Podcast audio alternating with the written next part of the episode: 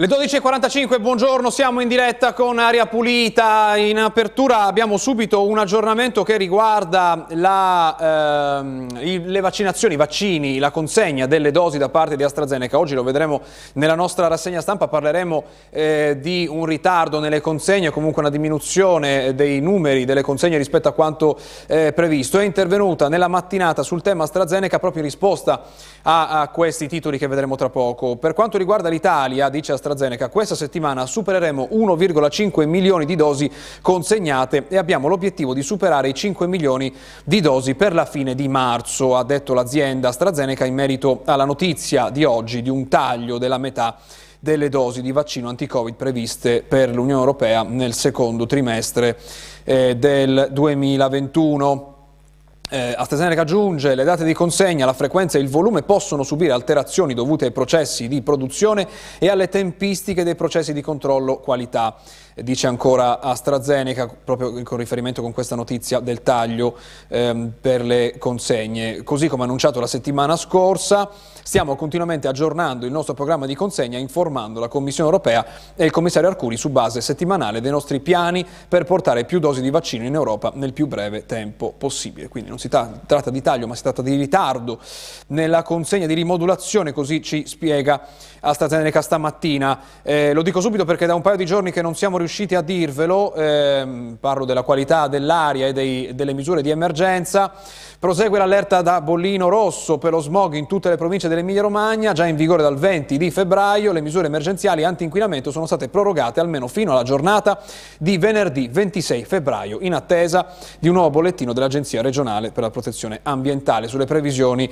eh, di sforamento dei livelli delle polveri eh, sottili. Quindi fino al 26 ci sono, proseguono le misure eh, emergenziali. Se avremo tempo alla fine di questa puntata vedremo quali sono i dati, purtroppo sono tanti gli sforamenti in queste eh, giornate. Ma Oggi parleremo soprattutto di eh, politica, sarà con noi nella seconda parte il professor eh, Gianfranco Pasquino, c'è da parlare di politica eh, nazionale ma anche dell'Emilia Romagna, oggi se ne parla parecchio specialmente in tema di aperture e chiusure, c'è questo asse eh, Bonaccini-Salvini sulla riapertura dei ristoranti a cena che fa discutere parecchio specialmente dentro il Partito eh, Democratico. Ma andiamo ai numeri, andiamo ai dati.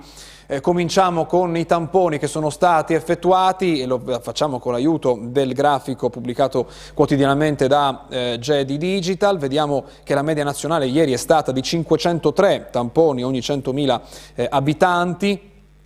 L'Emilia Romagna è parecchio al di sopra di questa media con 785 tamponi ogni 100.000 abitanti, eh, ancora una volta quasi eh, la stragrande maggioranza di controllo, soltanto il 13,3% eh, diagnostici, cioè alla ricerca di eventuali nuovi casi.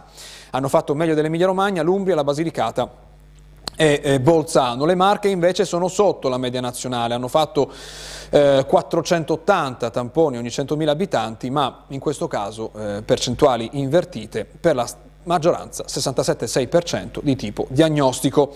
Quindi diventa importante, soprattutto per Emilia Romagna, vedere cosa dicono questi eh, tamponi diagnostici, anche se sono stati una minoranza anche nella giornata di ieri, così come accade da eh, mesi, invece il contrario accade nelle Marche. Vediamo che l'Emilia Romagna è quarta in Italia eh, per rapporto nuovi contagi, tamponi diagnostici, quindi un positivo ogni tre persone testate, eh, cioè il 34,2%, peggio dell'Emilia Romagna, soltanto Campania, Veneto e Trento. Le Marche eh, si trovano al di sotto della media nazionale con l'11,8%, che significa eh, circa un positivo ogni 9 persone eh, testate.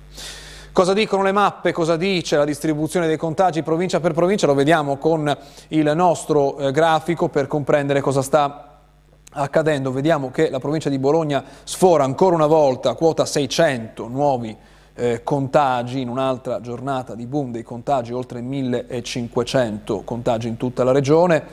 Vediamo che però sono eh, questa volta più concentrati nelle province di Bologna e eh, Modena, che ne, da sola la provincia di Modena ne registra 327 e eh, aumentano le province invece che sono al di sotto della soglia di 100 nuovi contagi e vediamo che sono eh, Parma, eh, Ferrara, eh, Ravenna e di poco anche Piacenza e Rimini, però sono sopra quota 90. Eh, i, i, guariti sono meno dei nuovi casi, sono 1339, 25 le vittime, il totale quindi sale a 10.393 dall'inizio di questa epidemia. Sugli ospedali continuano a salire i ricoveri, meno rispetto al, al, a ieri, ma sono sempre 29 persone in più che sono entrate in reparto eh, Covid. Ieri, il totale quindi sale a 2043 a cui vanno aggiunte 196 persone che invece si trovano adesso in terapia intensiva. Parleremo della zona arancione rosso scuro, lo faremo tra poco anche per capire cosa significa, ma dovrebbe comprendere, anzi comprenderà la firma dell'ordinanza prevista per oggi, l'area compresa eh, tra, lo vediamo nella nostra mappa, la provincia di Bologna, la provincia di Ravenna, eh, Limolese e una parte eh, del Ravennate. Eh, andremo a vedere che cosa cambia in queste zone, lo facciamo tra poco con il comunicato della Regione. Eh, nelle Marche cosa è successo ieri? Vediamo che sempre Ancona, la provincia con più nuovi contagi, sono 274, segue Macerata con 122, i guariti sono parecchi di meno dei nuovi contagi, soltanto 357. Le vittime calano, sono 5, eh, il totale sale quindi a 2209. Cosa accade negli ospedali? Accade che aumentano i ricoverati reparto Covid che sono adesso 555 più 78 persone che sono adesso in terapia eh, intensiva. La terapia intensiva, lo sapete, è l'ultimo eh, dei eh, dati che eh, sale, eh, prima purtroppo delle vittime, quando eh, inizia un'ondata, lo abbiamo visto purtroppo già due volte nel nostro eh, paese, adesso vediamo che aumentano le regioni, lo facciamo sempre con il grafico di JD Visual, aumentano le regioni che superano la soglia di allerta. come vedete le Marche hanno raggiunto quota 33,5%, la soglia di allerta del 30%, ma sono ehm, peggio delle Marche c'è Trento, Molise, Abruzzo e Umbria. L'Emilia Romagna rimane però al di sotto con il 25,9% di pazienti Covid in terapia intensiva rispetto alla eh, capienza. E andiamo allora a vedere la nostra rassegna stampa, vediamo che cosa accadrà. Partiamo proprio da questa stretta eh, prevista per domani eh, sull'Imolese, una parte del Ravennate, andiamo con il Corriere di Bologna. La stretta sul circondario imolese, 14 comuni in zona arancione scuro, il focolaio di San Benedetto Val di Sambro, oggi la somministrazione al personale scolastico, stop agli spostamenti tra comuni e alle attività sportive e ricreative, lezioni solo a eh, distanza. San Benedetto eh, ancora sta facendo i tamponi, eh, diciamo che la zona rossa attende eh, per quanto riguarda eh, San Benedetto, ci sono ancora due giorni di controlli, eh, dopo quelli che erano già stati fatti con scarsa partecipazione la scorsa settimana, ci sono altri due giorni di controlli, dopo lo screening agli studenti delle superiori fatto lunedì, oggi tocca una prima parte della popolazione e domani al resto.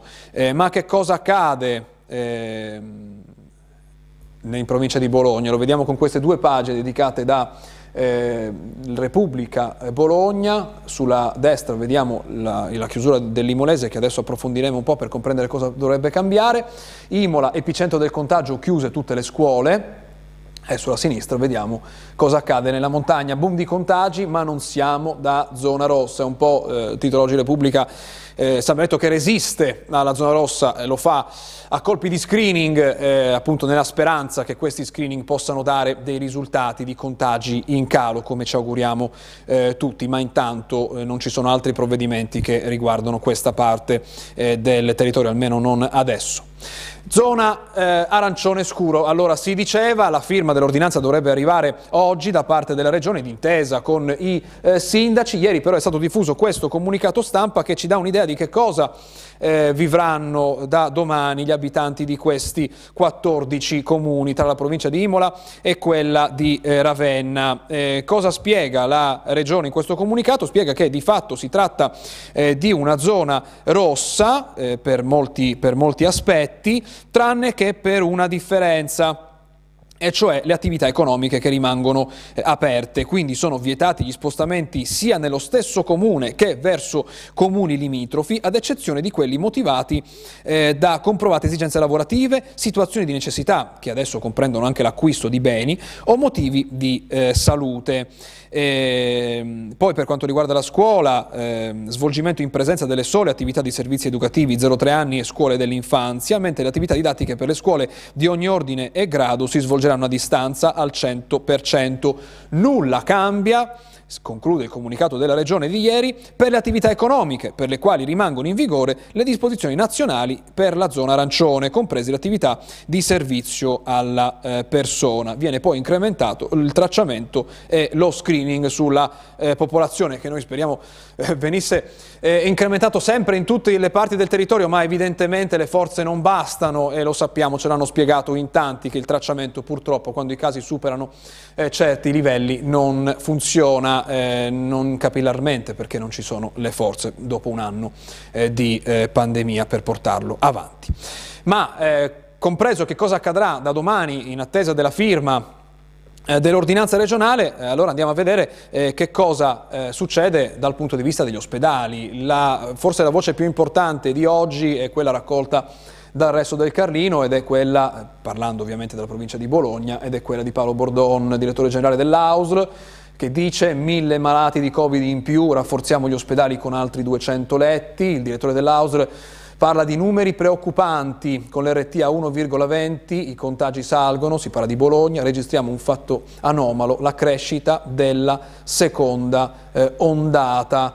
Eh, e poi nelle tra, tra, le domande ne abbiamo, eh, ve ne segnaliamo una, ovviamente vi segnaliamo tutta l'intervista oggi sulla pagina locale di Bologna del Resto del Carlino, eh, e cioè la richiesta ancora una volta al privato eh, convenzionato, ehm, Bordon spiega al suo eh, intervistatore intervistatrice, eh, che ha fatto un incontro con l'associazione, con l'AIOP, l'associazione ospedalità eh, privata, in questo momento sono attivi 770 letti occupati, ehm, ehm, si punta ad arrivare a un'offerta di almeno 900 posti letto ehm, e più di quanto eh, era stato messo a disposizione nella seconda ondata quando si erano fermati a 330 letti, ora i letti richiesti all'ospedalità privata sono 328 al momento e si punta ad arrivare a 900, quindi ci si prepara per numeri eh, più gravi, numeri più importanti. E davvero ehm, dovremmo anche eh, comprendere nell'intervista non se ne parla, quali sono i costi di, eh, questi, di questo aiuto da parte dell'ospitalità privata, allora si potrà mettere a confronto quanto costa chiudere e quanto costa aprire alla collettività. Ma questo è un altro tema. Andiamo a Macerata, adesso i più colpiti sono i quarantenni, è il eh, titolo del resto del Carlino della pagina della provincia di Macerata, a parlare il presidente dell'ordine dei eh, medici che dice il contagio rimane più a lungo, segue dei pazienti che dopo due mesi sono ancora eh, positivi, eh, questa è la testimonianza che raccoglie oggi il resto del Carlino della pagina eh, della provincia di eh, Macerata. Eh, Pagina nazionale del Corriere della Sera, Draghi vertice sulle misure, vede Salvini abbassare i toni e qui si comincia a parlare, lo fanno eh, parecchi quotidiani nazionali, della eh, delle parole di ieri di Bonaccini, noi, noi ve le abbiamo lette in diretta, Bonaccini e la Lega, asse per riaprire, gelo di Zingaretti, no a false eh, promesse. E poi si parla di eh, cinema, teatri e palestre che eh, a, dovranno attendere ancora la ripartenza, ha deciso il governo, dovrà attendere eh, ancora, eh, si deve aspettare che le cifre siano da fascia bianca.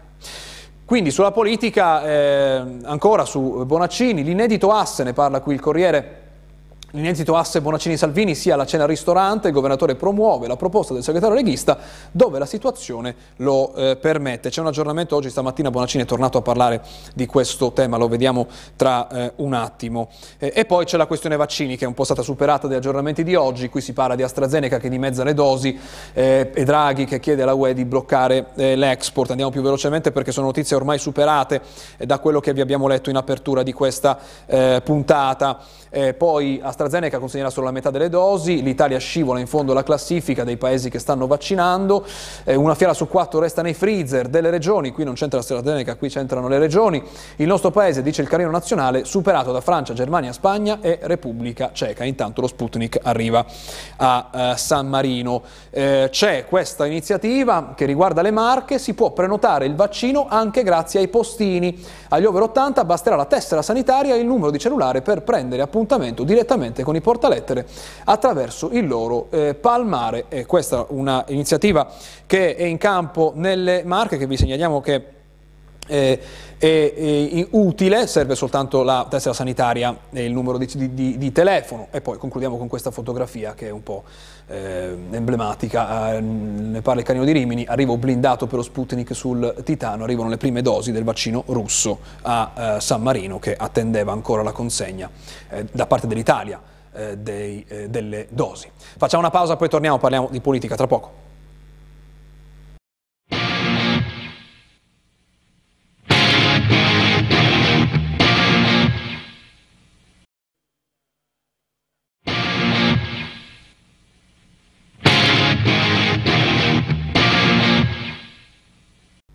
Le 13.04, buongiorno e buongiorno, bentornato dalla Pulita, professor Gianfranco Pasquino, grazie per essere con noi. Buongiorno, grazie dell'invito.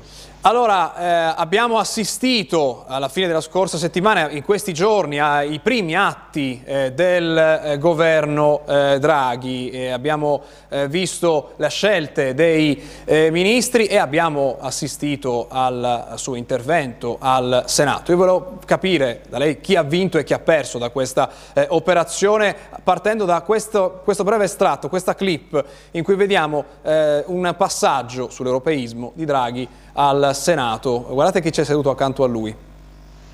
Questo governo sarà convintamente europeista e atlantista, in linea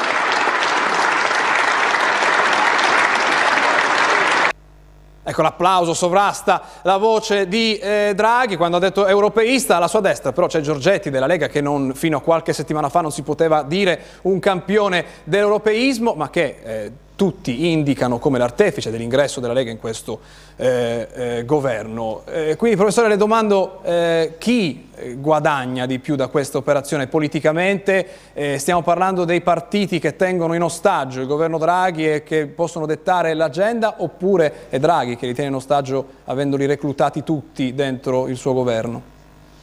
Draghi non tiene in ostaggio nessuno, tranne che ha acquisito del potere politico significativo, spero che sappia usarlo perché deve fare i conti con qualcuno che ha passato buona parte della sua vita a cercare di usare e qualche volta abusare del potere politico. Sostanzialmente in questo passaggio qualcuno ha perso, c'è una parte del Movimento 5 Stelle, credo che abbia perso anche Italia Viva, ma soprattutto ha, perso chi pensava che con il governo Ponte si potesse andare avanti. Hanno vinto coloro che sono entrati al governo, e cioè sostanzialmente Forza Italia, che ha ripetutamente detto di essere europeista, e la Lega, che ha avuto questa conversione per Salvini, una conversione assolutamente opportunistica. Per Giorgetti invece sarei leggermente in disaccordo con lei, perché Giorgetti aveva ripetutamente detto a Salvini se vuoi governare l'Italia devi cambiare atteggiamento nei confronti dell'Europa. Quindi in un certo senso Giorgetti ha vinto e poi vediamo come se la cava nella sua nuova condizione al governo insieme con Draghi. Possiamo, dire, eh, possiamo immaginare quanto eh, potrà vivere, sopravvivere il governo Draghi da qui ai prossimi mesi e quanto pesa eh, l'elezione del Presidente della Repubblica. Draghi era proprio tra i nomi, eh, tra i papabili per l'elezione e questo incarico lo allontana dal Quirinale.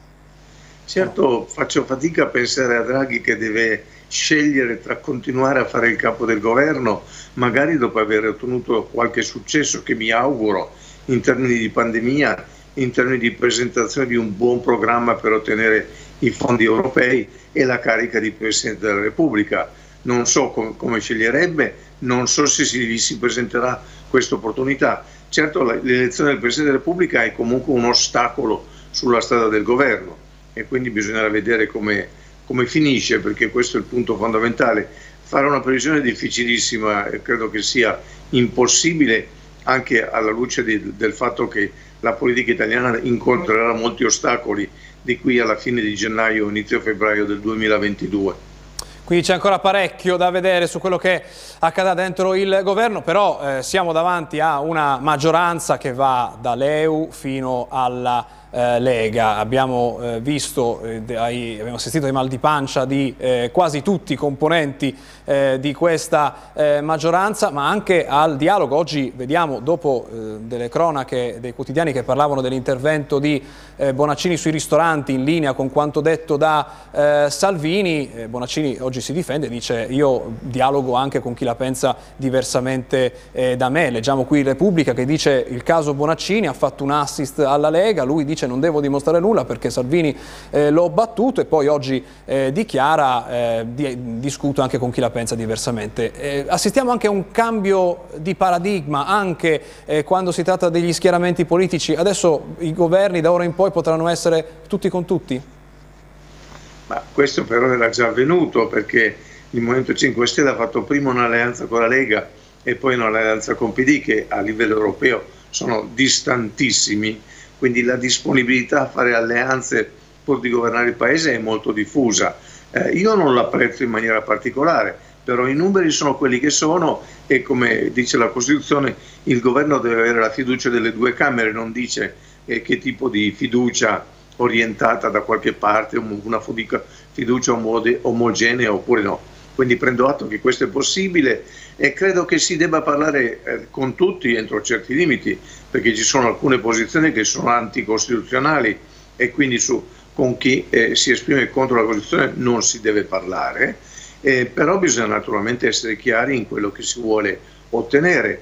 Parlare con la Lega per contrastare il governo nazionale mi pare da Bonaccini non una grande operazione, non particolarmente brillante.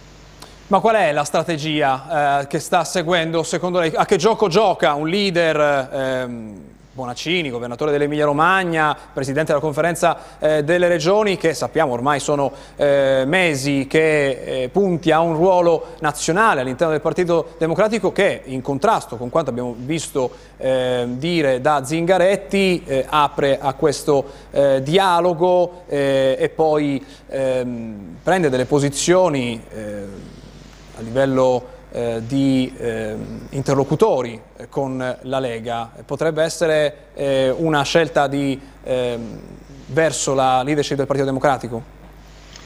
Non lo so, eh, dico soltanto che il primo dovere di un Presidente di Regione è governare bene la sua Regione e quindi difenderne non soltanto gli interessi, ma difendere la salute dei cittadini della Regione. Secondo Bonaccini è il Presidente della Conferenza delle Regioni e quindi a questo punto deve cercare di rappresentare gli interessi di tutte le regioni nei confronti dello Stato, che mi auguro non siano sempre interessi contrapposti, deve riuscire anche a mediare, mi pare che ci sia sostanzialmente riuscito, vorrei evitare qualche cedimento di troppo alle regioni aperturiste e che sono soprattutto le regioni ovviamente governate dal centrodestra. E poi ha questo ruolo, non so se se l'è scelto, se lo accetta, se in qualche modo lo alimenta lui stesso di sfidante di Zingaretti. Eh, questo naturalmente io suggerirei di rispettare i tempi di, di, un eventuale congresso del PD e i modi, le candidature vanno presentate in un certo modo e non a furor di popolo, a furor di stampa o semplicemente perché si è riusciti a sconfiggere una candidata molto debole in, in Emilia Romagna. Questo non mi basta come titolo per diventare il segretario del Partito Democratico. Andiamo allora all'altro azionista del governo precedente, cioè i eh, 5 Stelle. Si è parlato di spaccatura, si è parlato del gruppo eh, alternativo che potrebbe nascere. Lei dichiarerebbe i 5 Stelle verso un prossimo, eh, una prossime elezioni eh, politiche un partito estinto? No, io non credo affatto che siano un partito estinto. Hanno fatto delle cose al governo rispettando alcuni impegni programmatici che avevano preso con i loro elettori rappresentano ancora una, una parte di, non marginale di elettorato italiano, nel senso che i sondaggi li danno comunque al di sopra del 15%. Eh, credo che dovrebbero riuscire a risolvere alcuni problemi che dipendono però dalle regole che loro stessi si sono dati. Cioè non penso che chiunque vota contro in una qualsiasi occasione debba essere espulso, non penso che chi non rende, rendi conto le sue spese eh, debba essere espulso e così via però queste sono faccende che debbono risolvere loro. Io credo che rappresentino una parte dell'elettorato italiano insoddisfatto, probabilmente giovane, probabilmente residente in particolare nelle zone del sud e che quindi se garantiscono quella rappresentanza possono continuare. non solo, ma quella rappresentanza è utile ad esprimere posizioni di cui il governo deve tenere conto. E poi c'è l'unico eh, partito all'opposizione, cioè Fratelli d'Italia, eh, è l'unico partito che ha solo da guadagnare da questa, eh, da, da questa, formazione del governo, oppure non esserci quando si tratta anche di destinare dei fondi europei di, eh, per cifre mai viste prima potrebbe essere un punto debole?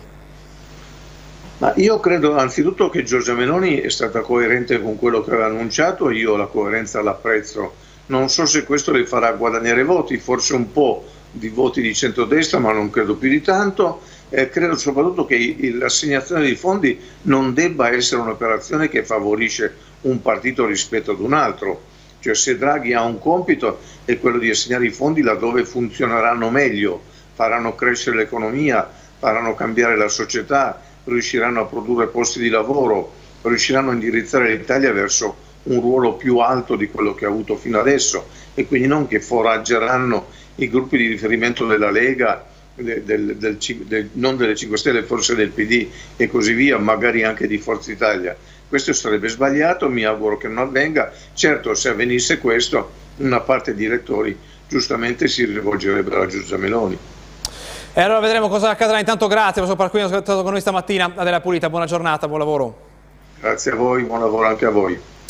In chiusura eh, dicevamo che cosa è successo sul fronte della qualità dell'aria, abbiamo, abbiamo, i eh, dati come eh, vedete del, degli sforamenti, praticamente tutte le province hanno sforato specialmente negli ultimi giorni, si salvano negli ultimi tre giorni soltanto Fuori Cesena, Ravenna e Rimini. Il bollettino è quello che vi abbiamo mostrato in apertura e cioè misure d'emergenza fino al 26 di eh, febbraio in attesa del prossimo bollettino, quindi diesel Euro 4 che non possono circolare, temperatura a casa eh, che deve eh, abbassata, speriamo quindi nelle temperature della primavera. La linea adesso va al telegiornale, grazie a Massimo Mingotti e a Matteo Righi in regia, ci vediamo domani, buona giornata.